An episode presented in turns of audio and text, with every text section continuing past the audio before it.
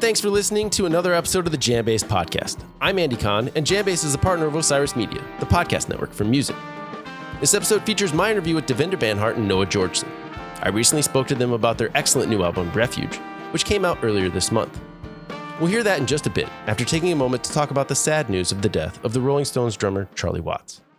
The 80-year-old legendary musician passed away earlier this week in London. Watts had previously announced a plan to sit out the Stones' upcoming tour while recovering from an undisclosed health issue. At that time, drummer Steve Jordan was named as Watts' substitute. The Rolling Stones shared a message regarding Watts' passing, stating, quote, "It is with immense sadness that we announce the death of our beloved Charlie Watts. He passed away peacefully in a London hospital earlier today, surrounded by his family. Charlie was a cherished husband, father, and grandfather, and also as a member of the Rolling Stones, one of the greatest drummers of his generation," end quote. Watts replaced original Stones drummer Mick Avery in January 1963, less than a year after the band's formation. Watts was behind the kit for all of the Rolling Stones shows from January 12, 1963, through a final performance with the band that took place at Miami's Hard Rock Stadium on August 30, 2019. Watts also appeared on all of the band's studio recordings. The Rolling Stones have released 25 studio albums over the years, dating back to their self-titled debut in 1964. Their unparalleled output includes iconic LPs Let It Bleed, Sticky Fingers, Exile on Main Street, Emotional Rescue, and Tattoo You. Watts' last appearance on a Rolling Stones studio album stands for now as Blue and Lonesome, an album released in 2016 featuring blues covers. Charlie's solid, unflashy style was the backbone of the group's sound, anchoring the Rolling Stones as they became one of rock's greatest and top-selling bands. Watts' signature drumming can be heard on such classic hits as I Can't Get No Satisfaction, Sympathy for the Devil, Jumpin' Jack Flash, Brown Sugar, You Can't Always Get What You Want, and Honky Tonk Women, among many, many others. Remembrances and memorials to Charlie have been pouring in from around the world of music and beyond. His bandmates Mick Jagger, Keith Richards, and Ronnie Wood were among those who posted on social media, as did touring member Carl Denson. Others who paid tribute to Watts include the Beatles' Paul McCartney and Ringo Starr, Grateful Dead drummer Bill Kreutzmann, The Police drummer Stuart Copeland, The Doors drummer John Densmore, The Roots drummer Questlove, Red Hot Chili Peppers drummer Chad Smith, The Black Keys drummer Patrick Carney, as well as Elton John, Brian Wilson, George Porter Jr., Patti Smith, The Who, and many, many others who also posted in honor of Charlie. Several bands paid musical tribute to Watts following the news of his passing.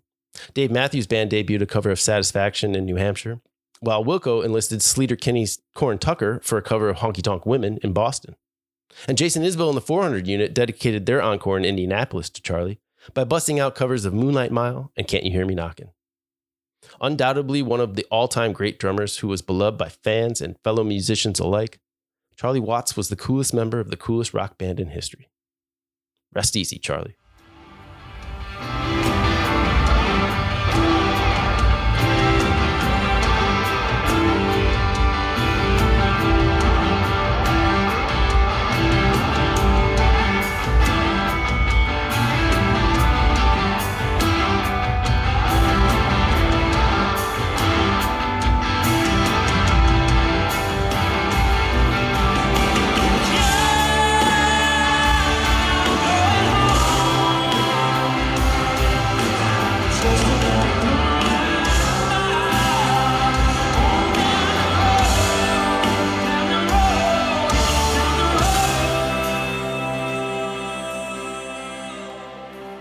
Now let's get to my interview with Devendra and Noah, who I spoke to recently from their separate homes in Los Angeles.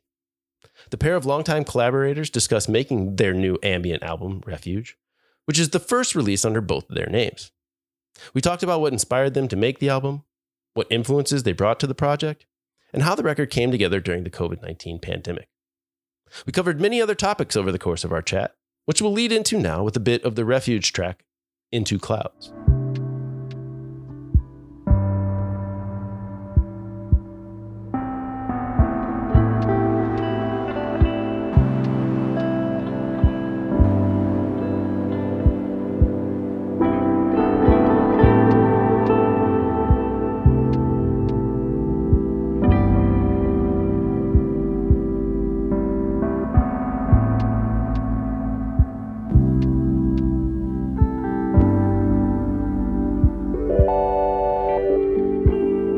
I'm here with Devendra Banhart.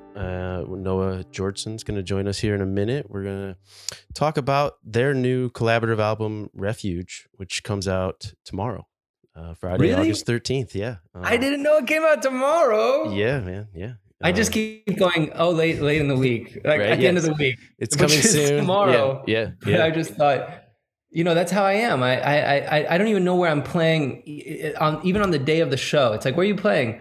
I don't know. Somewhere later.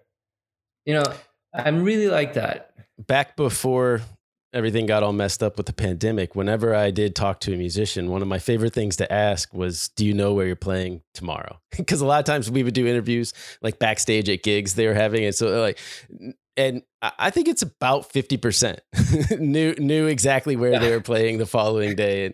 And most of the time, you know, at least half the time, it seemed like they didn't know. Well, I'm envious of those, the other 50% that know where they're playing. It sounds nice to know where you're playing, and you know it's embarrassing to genuinely not know where you're playing. It isn't like a conscious thing, but I was kind of relieved and comforted by a story my dad told me 2 weeks ago. I went to visit him in Hollywood, Florida, and he Florida, of course, was just a whole other disaster there. Number one and freaking you know, the variant, but he's doing his thing in his little very sheltered world. But anyways, he told me the story that when I was a kid and we just moved to America, I wanted to see a basketball game, like the finals, the Lakers versus someone. Uh-huh. And I was just so excited. Please, Pop, can you get the pay-per-view so I can see this big basketball game, the big final, you know? And he was like, sure. I mean, I wasn't even really a sports kid, but it was like, please, so important to see this game. Got in my head. And he set me up to watch it. And then okay, cool. And I'm watching the game, He goes off, he's doing his thing. He comes back and it's towards the end. He's like, so who's winning? And I looked at him and I said, I have no idea.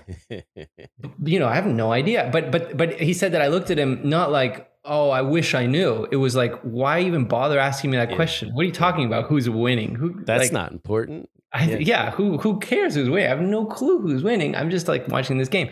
And then when he told me that story, I thought, fuck, that is truly how I am. Like what the record is coming, I have no idea. I swear to you, I did not know it's coming out tomorrow. You know, it's just like coming out. Okay. At some point, cool. It's not, I don't necessarily know. So anyway, I felt a little bit better for being so, for my whole life. So kind of. Yeah. That seems like a pretty cool, it seems like a cool way of looking at the world, you know, seeing it from a different perspective, it seems like. Well, I don't know, but yeah, it gets you into trouble, that's for sure, and it's not good for like being on time. I also have a tendency to delete every text because in my mind it looks cleaner. Like I have a phone with no text. I'm just like, oh, nice, like I cleaned the room, and then of course it's like.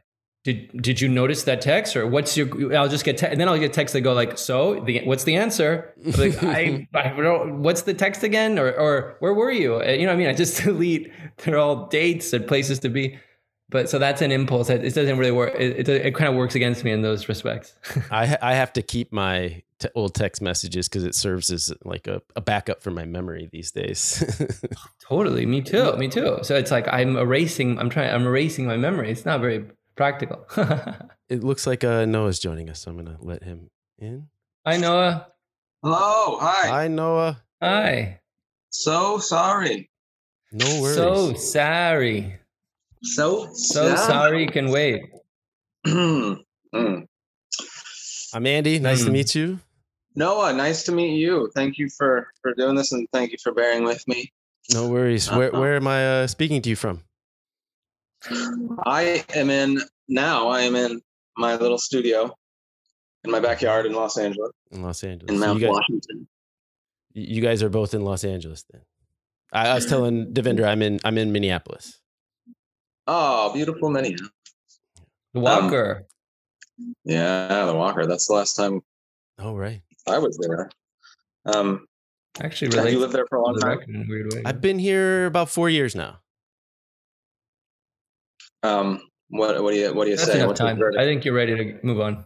You know, I usually last about 6 years. I was in Chicago for 6 years and then Seattle for 6 years. And now we've been here for about 4. So it's starting, you know, I'm getting the itch, but I love it here. It's great. It's cool. I mean, it's definitely been tough the past year. We haven't been able to really fully experience everything, but it is beautiful. We get to go up north, near the Boundary Waters and get away and beautiful. Yeah, it's beautiful up there. Boundary Waters, so mysterious. I love it. It's weeks in Cannon Falls. I think that's what it's called one time.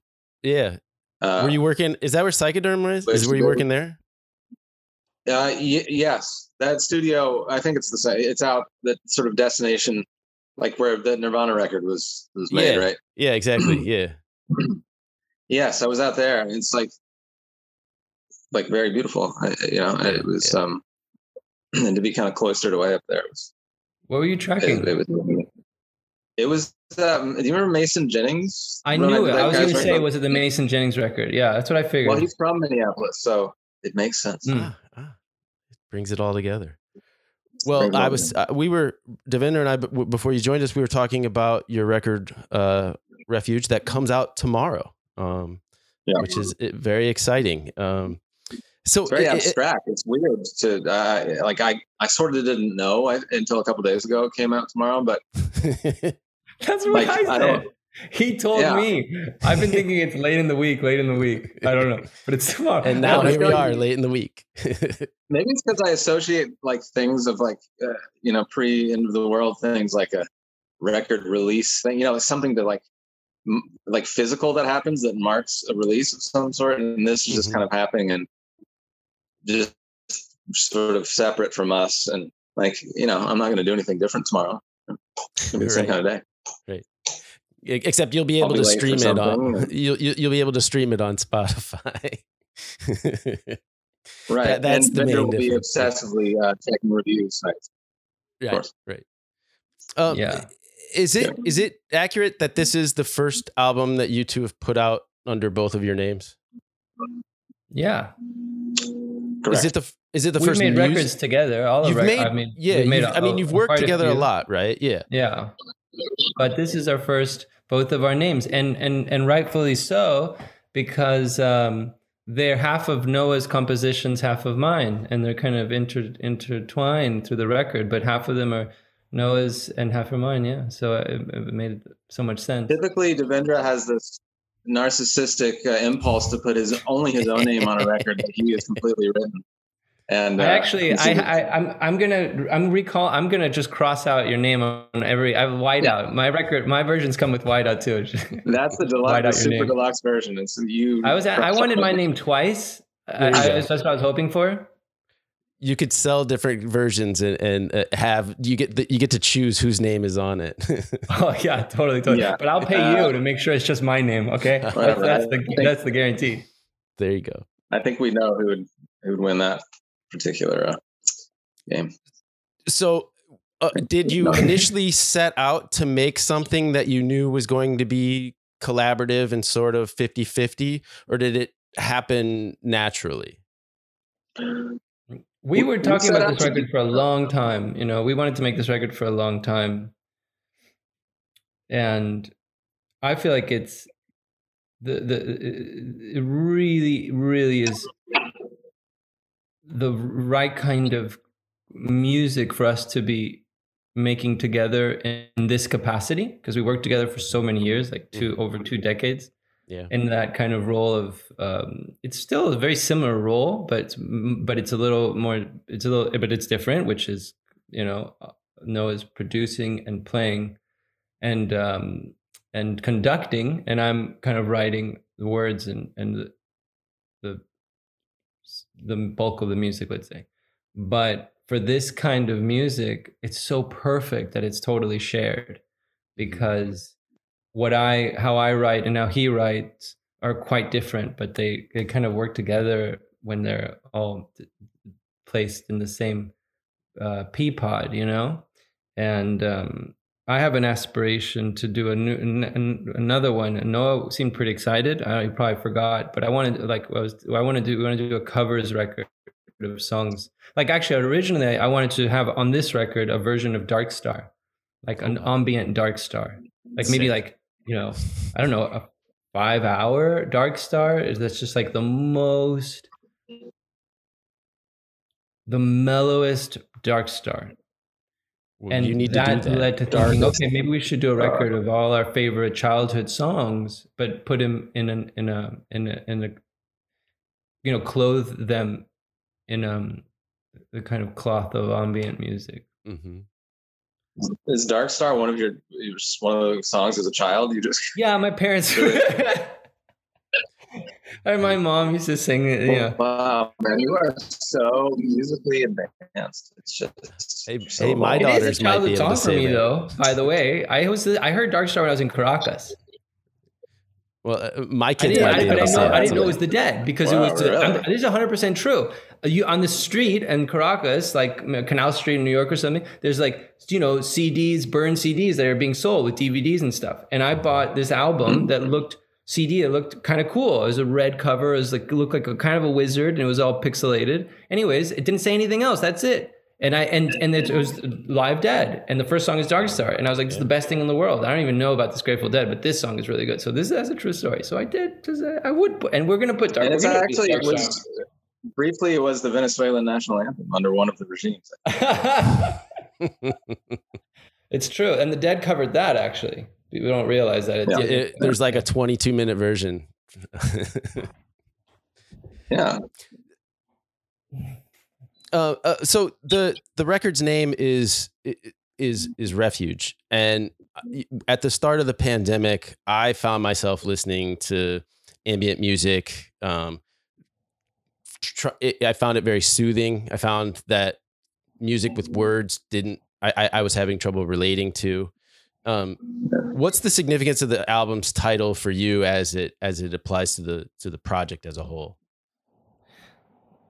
Well, Noah, I'll let you answer this, but I will say something you just mentioned, which is quite interesting, and I can really relate to. Was when at the beginning of the pandemic, I remember looking at all TV shows where people aren't wearing masks and are really close to each other, being like. It was horrifying, and it was really bizarre to see. And it felt like, okay, that's it. That's like pre-pandemic media. I can't even, now of course, I've been watching Veep like for the billionth time. I mean, I'm happy to watch all this shit, but at that time there was a very strong distinction. Like, whoa, this is, I can't even watch any of this stuff now because it's not addressing what's happening in a way, or it's just ignoring it, you know? Right. And it would freak me out. So I could totally relate to that thing. Well, you were saying with songs with lyrics and stuff. And like, for me, it was like watching some show or something, but I guess, you're listening to a song and it's talking about like out there on the street, like having a good time or something. You're just like, what is that? I can't relate to this anymore. Right. So it's really interesting. I remember I had that similar thing. I've actually, if I watch a show that's from before, I take the time to kind of use CGI to put masks on all the people before I watch it, just so I can feel like I relate to it better. But so like, when did you guys come? You watched the movie The Mask, Noah? That's the only movie I have watched. It's a documentary. And I still see The Mask. It was prophetic that film. It turns out. So when did you guys come up with that title though, and how does it apply to the album itself? The title and the concept sort of predated this current apocalypse, and it originally had. Devendra, you can talk. You speak about it more eloquently than our original idea. You have a whole spiel, and it's good. Well, I have Spielberg here. We recently. What kind of accent is that? Yeah, he needs to say it with an accent too. Okay. No, we had read an article because Noah and I like to get together and read articles together. Yeah, we list Dark Star as children and read articles. But they're red, like literally the color, as long as that doesn't matter what they're about. And this was about how as ice caps melt, they'll give off certain pitches, certain tones, very high pitches, of course. But it's something like creaking once against each other or something. Right? Yeah. Is this that friction creates a very high pitched note that oscillates as it melts. And we thought, holy shit! Like there's a music to ecological degradation. And what if we made a record where we went around recording some of those examples, mm-hmm. where you can hear, this kind of ecological crisis, manifested through sound, and we would then turn those sounds into something very soothing and beautiful, because mm-hmm. Those raw sounds would be just not like a nice sound or an ambient sound. So we thought that this is what's interesting here. It's basically, let's capture some of the sounds of a dying planet in a way. And so we made a map of different places where we knew we could get some sound, or if anything, be in the proximity of a place, like maybe the Great Barrier Reef, where you're just getting actually just kind of an underwater sound. You're not necessarily hearing, obviously coral dying or anything, but you're in. The idea is to collect these field recordings of some of these hotspots and then turn that into an ambient record. And it was so obvious that the record would be called Refuge, Okay. Like the planet as our refuge. Yeah, I see. And it was so much about travel. The whole record was about traveling around, mm-hmm. collecting these sounds. And then, of course, lockdown began, and it completely changed the theme of the record. And with making Refuge is still applicable, it's still very much applicable, because then we started to, then the question became, for the first time, we all really know what's going on the planet. Everybody knows about COVID. Everybody knows about lockdown. Everybody knows what they maybe should be doing, necessarily not what they are doing, but what they should be. Like, it's suddenly we are really utilizing this immediate ability to communicate really effectively. Whoa, this is what's happening. We all know it. But it's an individual question. It's much more subjective to ask oneself, what is your refuge in this time? Where are you taking refuge? Uh-huh. And so it's, in a way, an album where you can set the scene to ask yourself that question, because for us, music is clearly a refuge, and nature is a refuge, something that we certainly didn't have at the beginning of the pandemic. And there was this desire to get out of town, but we couldn't. And so in some ways, I think some of our compositions also reflect that. I think Noah was planning to go to Greece, and I was planning to go to India and Bhutan. And some of those titles in their songs reflect that kind of longing to go on pilgrimage. So are the song titles that are location based, are they sort of sonic representations of that? I wouldn't say explicit. Well, at least for me, maybe the Asura Cave is one that comes to mind you should talk about. But no, I feel like, at least for my pieces on there, they're very kind of just gestural. There's nothing too literal about them. There's nothing too specific about them in terms of any particular place or anything like that. But it was just more of Devendra and I are both extremely lucky that we have our own physical refuge in this time when there's, a pretty dangerous time, a time where things are pretty crazy, and definitely. And we are both very fortunate to have our own refuges from which we can, draw the feeling and turn it into this record. So we had the physical refuge of our own homes, mm-hmm. which are, and the refuge of the ability to not have to be out and scrambling to feed ourselves, we're coming from a place where we understand that we have a massive amount of comfort and privilege. And so the anxiety was kind of external, you know, it was this, not hypothetical because it was really happening. People were dying and getting sick and you know, we know some of them. But the panic was sort of more existential in some ways, at least for me, and recognizing that I have refuge. I have this place because I'm so lucky in this life. Yeah. And if I can project that somehow in this music and have that music be imbued with that a little bit, I'm not fooling myself into thinking it's a refuge for someone who has no home, who has no food. But maybe I can just give someone, you know, through the music, a little bit of impart that feeling of the refuge, that of my own refuge, into the music and maybe onto them. That's beautiful.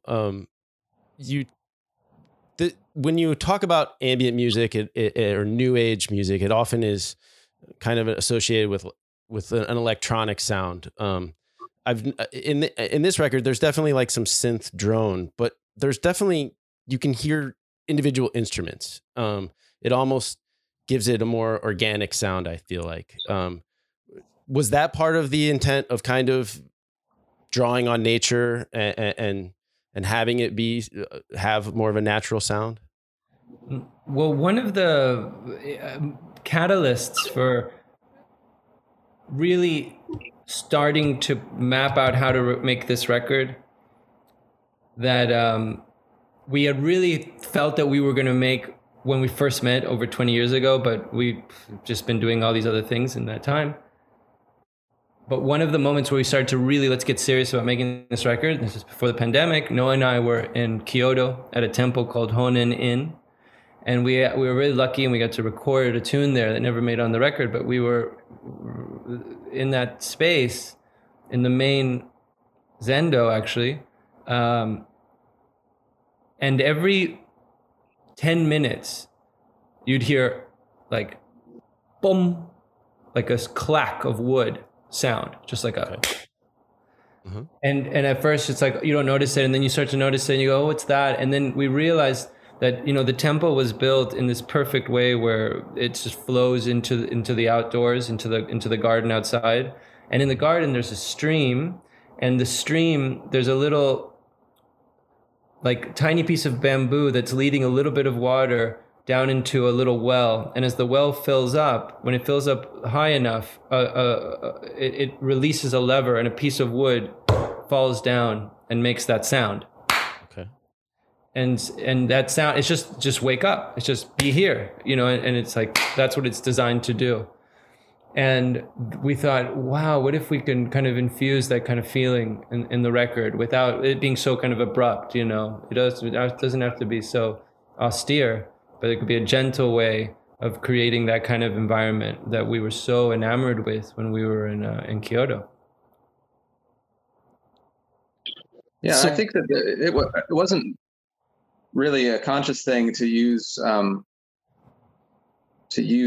acoustic instruments for any particular effect, but I think it has the effect of, you're aware of there being a person playing it.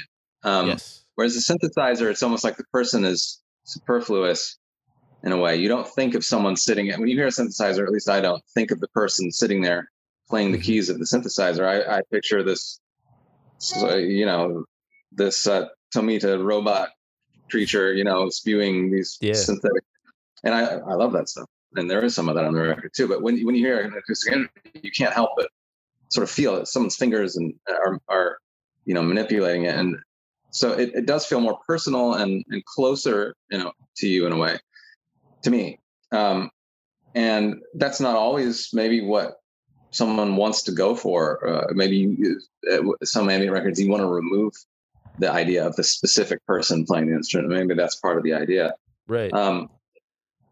But I felt like for this, the kind of music that I wanted to make for this, I didn't want it to feel anonymous, really. I mean, the people themselves might be anonymous, but I wanted it to feel like familiar, because you're familiar with the idea of someone playing an instrument. You know what that looks like and feels like. And it's a very human thing.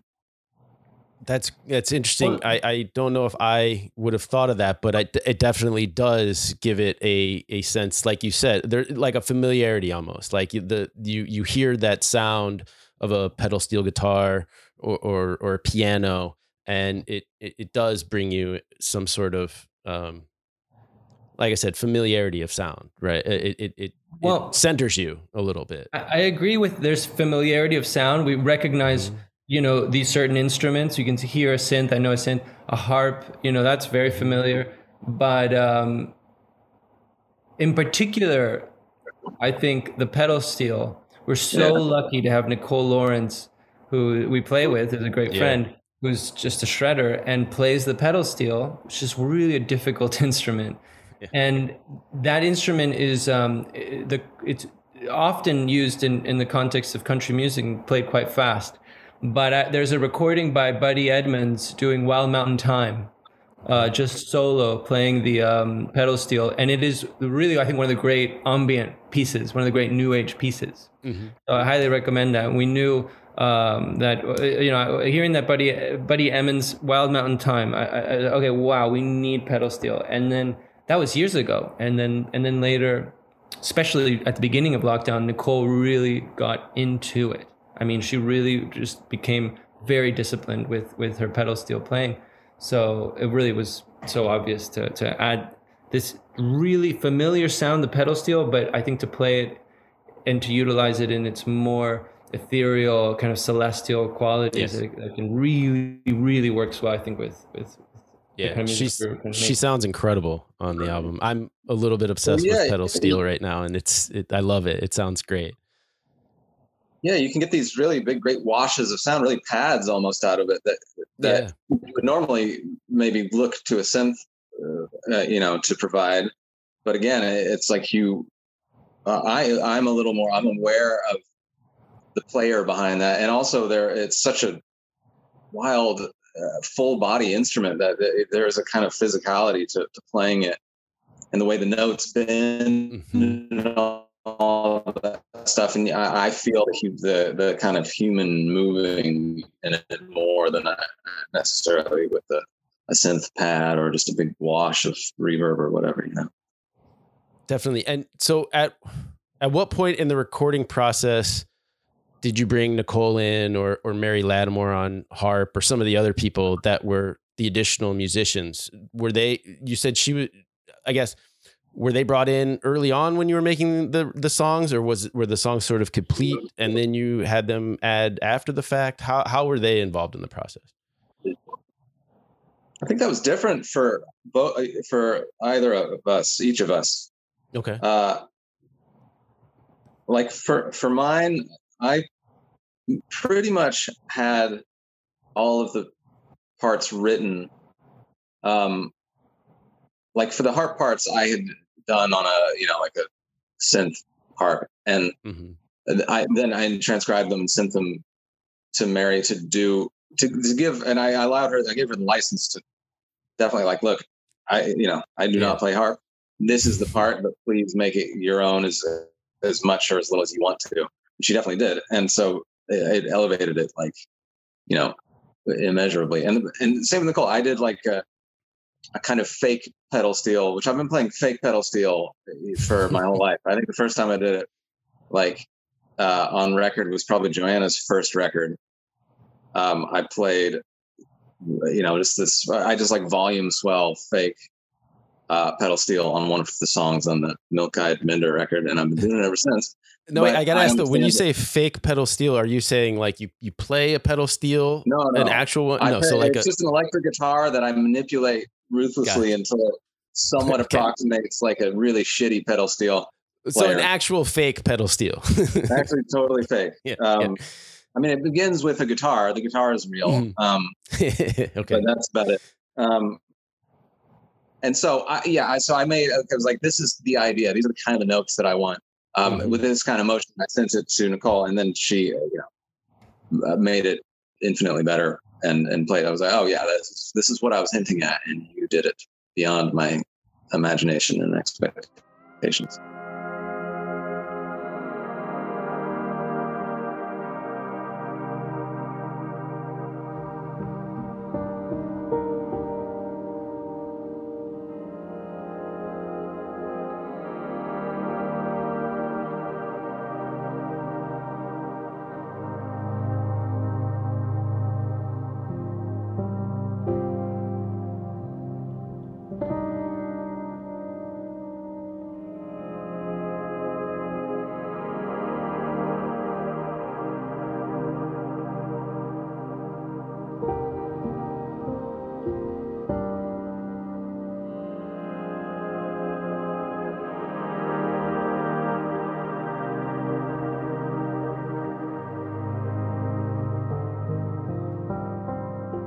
Like, I don't have a grand piano. I don't have a piano at all, because I've always wanted to get one of those fiberglass pianos. Like in 90s music videos, you'll see some with a see-through piano. Yeah. Oh my God, that'd be so pretty. Or like one of those very light wood Yamaha pianos, stand-ups, mm-hmm. that are this is like two particular pianos, right? I haven't come across them, right? I really want to get those pianos. The point is, I don't have a piano. Anybody out there listening, if you have one, can I get a see-through light wood fiberglass? Yeah. Again, Hinoki fiberglass piano. Oh, all right. No. So I don't have a piano. I've got a Mellotron, and so I got it on my piano setting, and I compose I'd be composing on that, and then sending it to even if I had a real piano, I would never be nowhere near as good as Tyler Cash, who's a lovely friend and an amazing piano player. He's a worse friend than a piano player. He's a lovely friend and a lovely piano player, and so I would write these pieces, the demos basically on the Mellotron, and just send them over, and then he would properly play them. So that was kind of how my process worked. What I played was all the electric guitar stuff and some of the more textural synth stuff, and then kind of putting together. Like, it's funny because when Noah mentioned that some of his titles, some of them, even though I think a lot of them have there's titles. There's more there. There's much. He's kind of being, I think, humble by saying that they're more gestural, or. But I think there's a lot to titles. But the point is, when you say that yours are gestural, it's funny because the music is definitely not gestural. Your music is very, very tightly composed. And I feel like my compositions are quite impressionistic. They're quite gestural. They're kind of shh. But the titles, I think, I might have put more work into the titles than the songs, actually. I was going to ask about the titles because I feel like they play a larger role when it's a largely instrumental album. They can convey more to the listener, right? Yeah, they're the only words associated with the song, so that's very true. You could have an instrumental song that's called Untitled Number One, mm-hmm. or Search Party for a Girl Still Missing. Yeah. It's going to change the way you hear it. Definitely. Or a Search Party Season 3 coming coming soon. I never saw that. I've never seen that show. It's really good. It's really good. So in sort of that same regard, the titles convey something to the listener, but with this type of album too, you're probably more likely to have the listener listen to the whole thing at once. Was the sequencing of the tracks something that you guys talked about a lot or worked on a lot, or was it a major consideration? Well, back to the titles just for one second. There's one title that maybe, Devendra, you said I was going to go to Greece. I had no specific plans to go to Greece. I'm Greek. I have a specific plan to get Greek citizenship, so I can flee this country when that inevitably becomes necessary. But in a cistern, a cistern. There's something about that evokes like an old, to me, kind of more Roman or something, like an ancient, yeah, watery, and I guess, yeah. So I think that there's harp and, it does have this kind of like, almost like faux, ancient, music set, like, I don't know, vibe to it slightly. I like to think of it more of as like a Lou Harrison vibe, but that's me. It's wishful thinking probably. But then, so I called it this in a cistern, and then I had known this, but it was not a conscious thing that one of my former, the teacher I had in grad school at Mills College was Pauline Oliveros. And she had this whole concept of deep listening, which is like mm-hmm. very focused, like listening to all sound. It's a very like conscious act of listening. Right. And she was my teacher, and she kind of taught me and all of us all about that concept. And it was very influential. I mean, it was like a whole new concept to me. The whole thing was, but she came up with that title actually as a deep listening as a pun, because one of her first records, she was lowered into an abandoned underground cistern in Washington State to record. And it had like some insane, like 2 minute long reverb or something there. And it sounds totally nuts. And I came upon that after we were done with the record, and I had known about that record, but I didn't think about it. I was like, oh, she was in a cistern. And this is like one of my great musical influences. And I called this piece In a Cistern, but I really did not. It was not a conscious thing. I didn't put it together. Oh, wow. Until after the fact. So it's like a retroactive tribute to her, an unconscious tribute to her, I guess. That's really cool.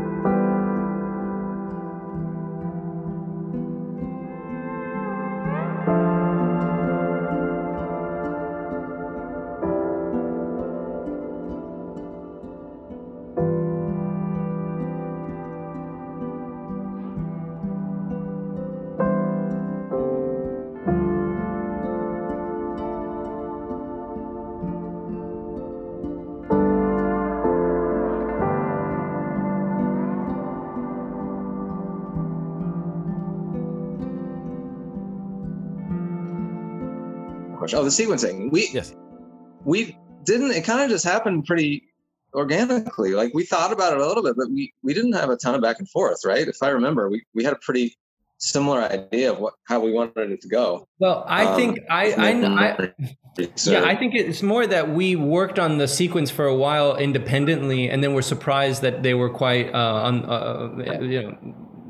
quite similar. And when you were making the album, were you guys in the same place while you were doing it? I think I read that you were, since it was the pandemic, you were separate. Never in the same place. And you know what? I want to say something about titles, because I one thing I have not mentioned is like, Noah lives right. Actually, look, I'm going to reach over past Andy. And then, he's living next door. Whoa! I'm glad that's amazing. Hey, we're back. There we go. Wow, you guys are close. You know that it, like in Tibet, it's so, the altitude is so high.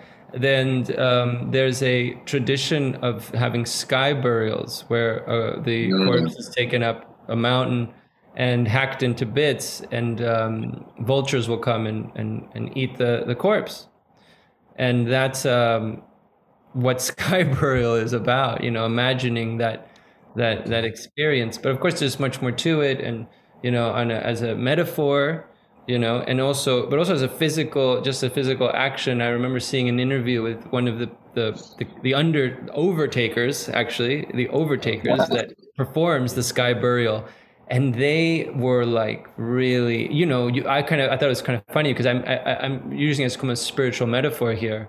We like, let's say we bury our old self and we are reborn, let's say, or we, a sky burial is a way of some sort of, spiritual renewal, but for this undertaker, he's like, before I do a sky burial, I just get as drunk as I possibly can. Oh, wow. Like, you know how hard it is to have to like chop the leg off someone, and their arms and their neck, and then wait till a bird starts like eating their marrow in front of you. So I just drink as much chang as I possibly can. That's amazing. That is so funny. Do you guys listen to a lot of ambient music yourselves? I'm out of here. Not only do I listen, we read about it. Oh, wow. Oh yeah, every day. Wow. I actually have gone through this book. I've gone through this book. Hold on, explain what the book is, because people listening won't know what you're holding up. Oh, it's a famous book. Like, what is it? It's okay. This is the New Age Music Guide: Profiles and Recordings of 500 Top New Age Musicians, written by Patty Jean Barroso. What year did it? This came out in, I'm gonna guess, like 92. But let me see. This came out in 1989. 89. Okay. To those whose dreams. Perfect. That is perfect. And have the courage to make them come true. To those whose dreams. Isn't that nice? Okay. And I'm telling you, there are there's like just it goes on and on and on. Like, and I have gone through every person in this book. This is an A to Z, by the way. And I've listened to every person in this book. I remember I just sat there and I just went through every person. Some, you know, and it's all terrible. But do you have influences? Did any influences from other people that make this type of music? You mentioned a couple of people, Noah, but did you come into it with sort of a background that you were influenced by? Well, the people that I'm in, yeah, like Pauline Oliveros and Lou Harrison would be very disappointed to be referred to as new age musicians, I think, or maybe they probably would not care at all. But a lot of other people that are not them would be like, what the fuck are you talking about? If I tried to say that they were new age musicians who influenced me, because they were very much not new age musicians. Mm-hmm. But what they were, like Pauline Oliveros, her concept of deep listening, to me, that is like fundamental to, like, you know, ambient music anyways. I mean, that's like, you know, listening to every single sound with intention, every single little thing. And Lou Harrison's music was this cross-cultural, you know, to use a disgusting word, fusion of influences. But his music was very, you know, rigorous. It was very, it is.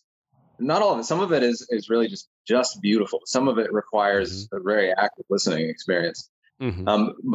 And I would not say that the music I wrote for this, or I'm not even capable of writing music on the level that they did.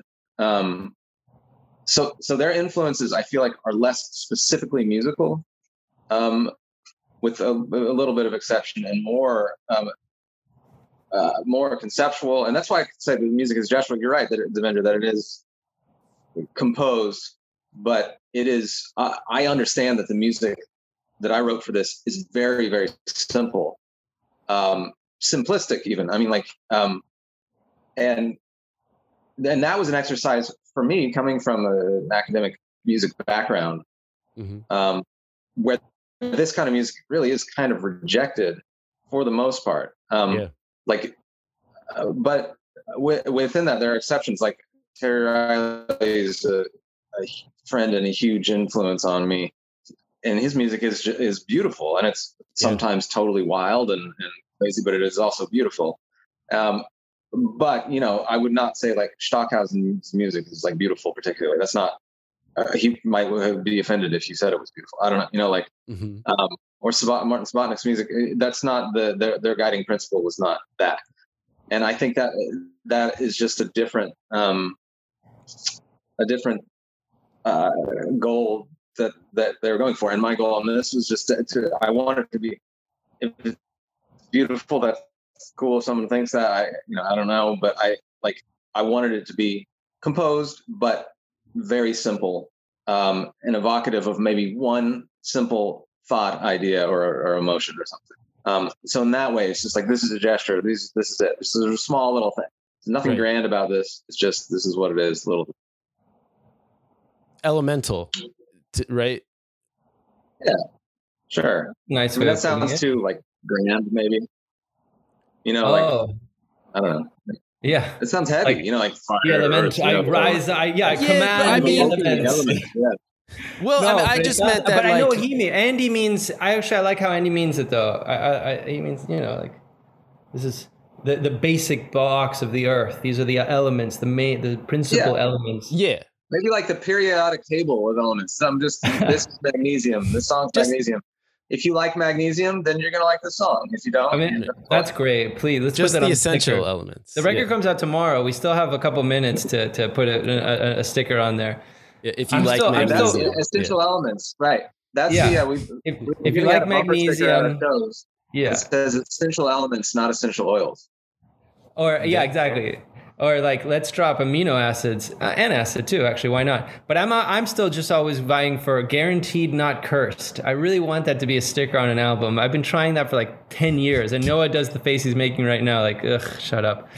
But okay, so my answer to that is that, you know, there are some clear influences, and the main one for me is Harold Budd, who's really someone whose music I've listened to for so long, so much, and in a way I made the record wanting to share with Harold, but he died of COVID halfway while we were finishing it, and it's really strange when you have, he's not the only person I knew that died of COVID, my good friend Hal Wilner, and Diego Cortez, who was died of something else, but it was made worse by also having contracted COVID. And I haven't been to any of these friends of mine's memorials because, you know, you can't have them. And it's a very strange kind of experience of mourning. You realize how much it is, how important it is to be together during those kinds of ceremonies and rituals. Very important. I didn't realize that.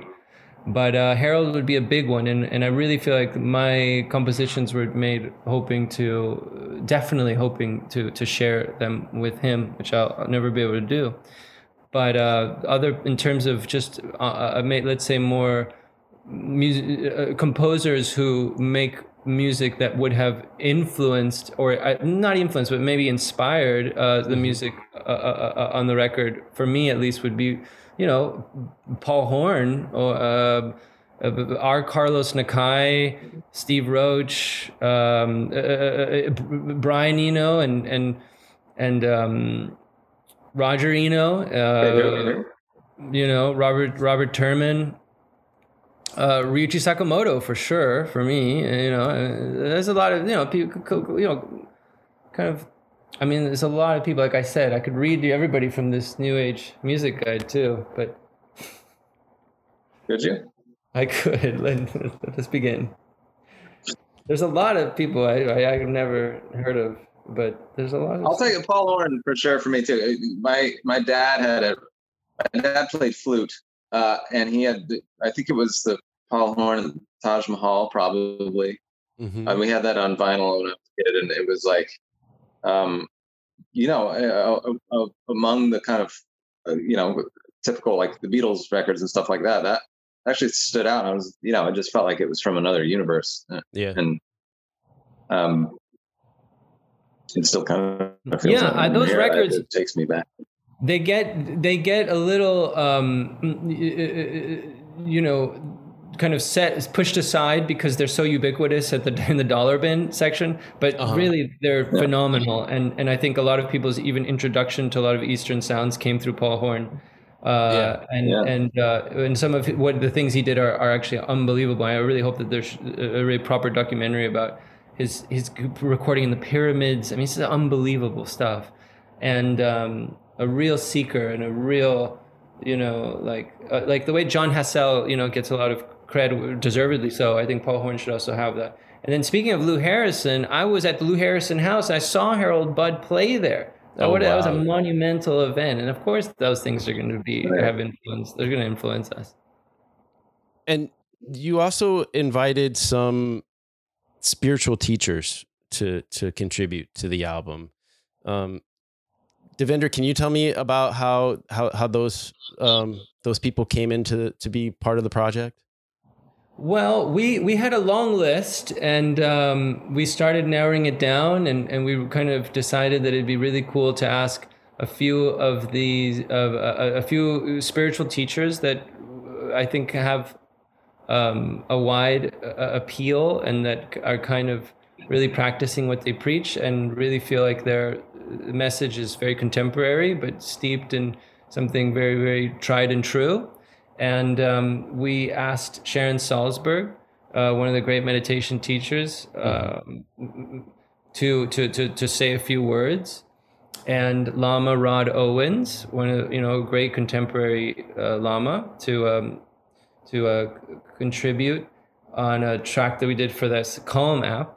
And we also had Swami Shaktiananda Ma, who's a wonderful teacher who's based in Ecuador, just sing a little bit, because actually Swami's actually a singer, you know. They play when they have kirtan, she's always singing with, and so I just thought, you know, we're friends and we both have this Venezuelan connection, and I asked her if she would contribute some vocals, because some of these, you know, these teachers sometimes just that proximity really is so transcendent. You can't really put it into words, is what I mean. Like, that's where you have someone like Ma, like the hugging guru. I mean, to be hugged by Ma, it's something really transcendent. I mean, it's not, she's not even giving you a teaching, she's just embracing you with pure love. And so that's like, wow. So sometimes that proximity is so visceral that having just their presence, it can be quite beneficial. And Shaktinanda Ma is one of those people. You're around them and you just go, okay, wow, there's an energy here that's quite different from you're kind of walking around, you know, going to 7-Eleven. Although she might be at 7-Eleven, but you'll feel that. You'll feel there's something there that's kind of so, I don't know how to put it, you know, it's transcendent, but something really quite tactile. And we also have my own teacher, Neten Chokling Rinpoche, reciting some mantras at the end of a song called Asura Cave, which was recorded also in this cave a few hours outside of Kathmandu. And that was an attempt at, like that thing when Noah was saying, you know, it's not that he was planning on going to Greece, but you've had that plan to go to take ocean to Greece for a while, right? And I feel like, you know, we couldn't go anywhere, and some of these songs started to feel like our version of taking that kind of trip in a way. You know, of like going out to that place, and I have this. I do get that sense. I'm going on this strange Grecian pilgrimage on some of your compositions. It takes me there, and it's really fun. It's really amazing. It's really almost cinematic. And of course, I'm traveling through time. Like even the idea of in a cistern, I'm even seeing these like Grecian giant urns that are being opened up, and we go in down, and there's an oracle, you know, all these archetypes and cliches, but I'm like, it takes me on that journey. So I really enjoy that aspect of your tunes. And then for a song like Asura Cave, you know, this is me trying to show you what it was like there, you know, and I don't know if it was successfully done, but that's what we were hoping for.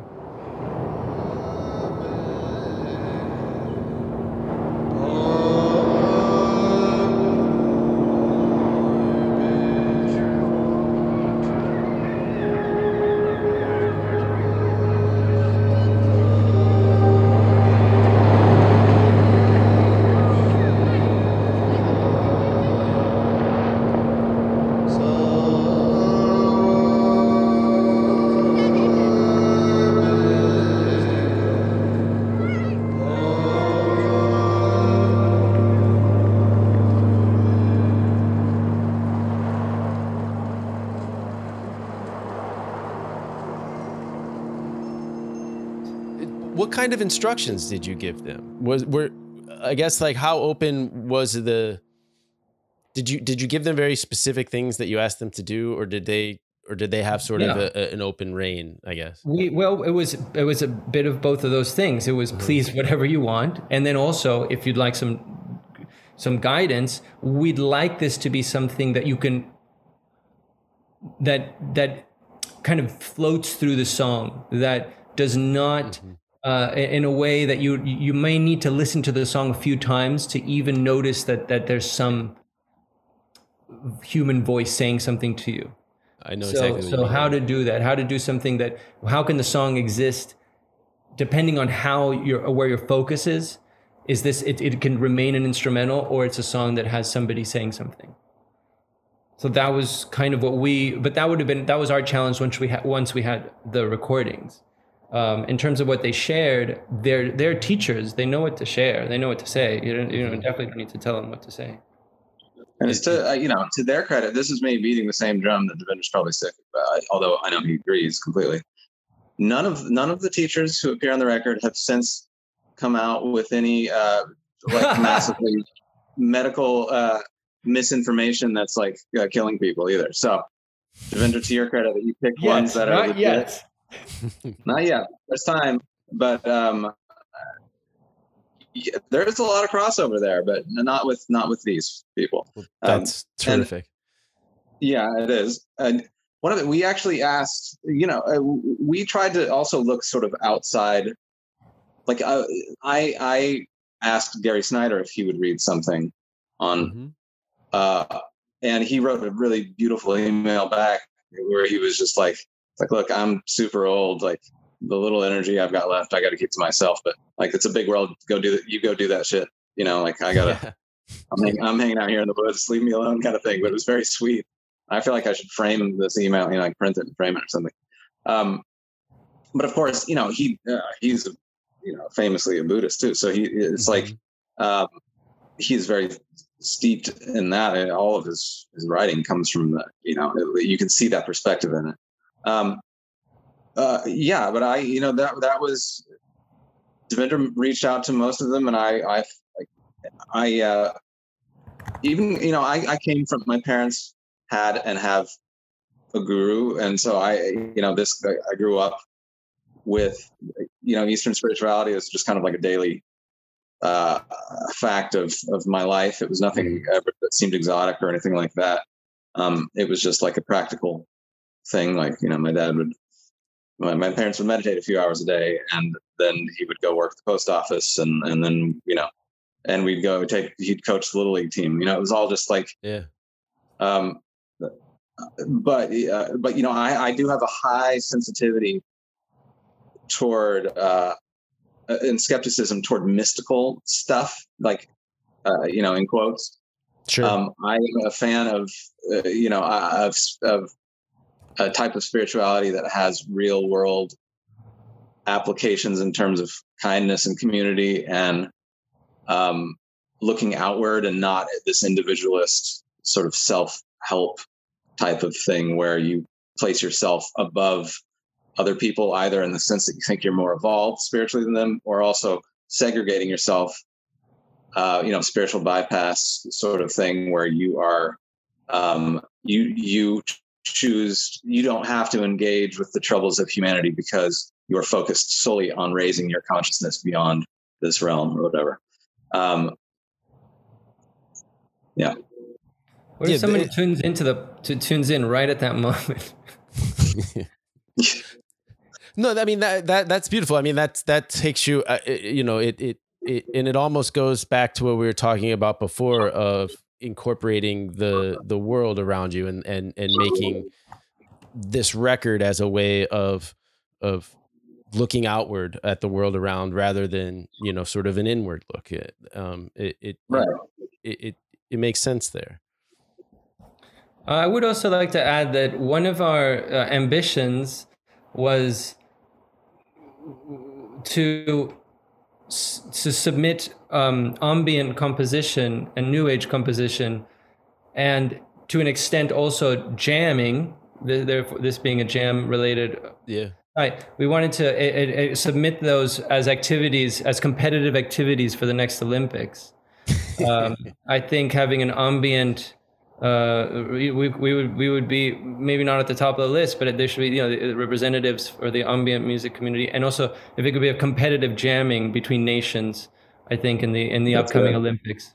As long as it's done to like rhythmic gymnastics or something at the same time. Sure, we can do that. That's going to be part of it. We're not opposed to that. Devendra, would you represent Venezuela or USA? Was maybe my question. It's a good question, but I'm going Fiji, man. I'm representing Fiji. Yeah, all right. Let's do it. Let's go. Well, and maybe Noah, you'll be able to represent Greece by then.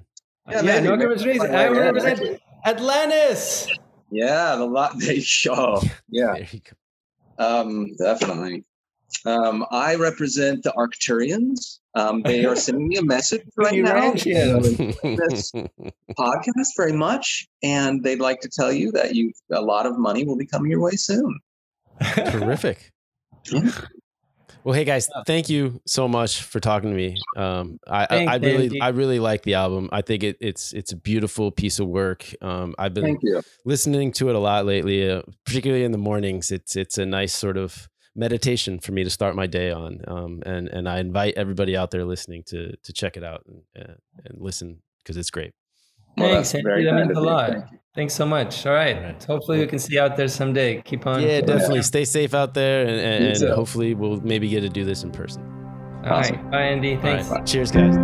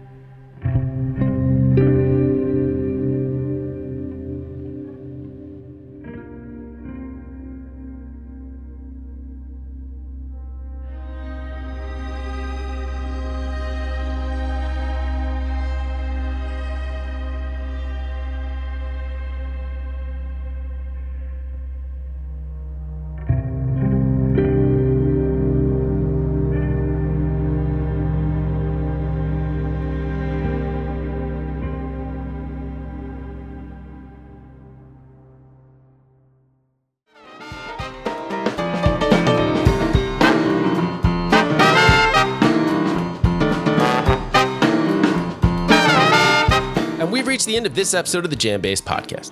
Thanks so much to all of you out there for listening. Thanks also to Noah and Devendra for taking the time to chat with me. Get their new album, Refuge, wherever you find good music. As always, thanks to Jake Alexander for helping produce the episode. We'll be back soon, so in the meantime, stay safe out there and go see live music.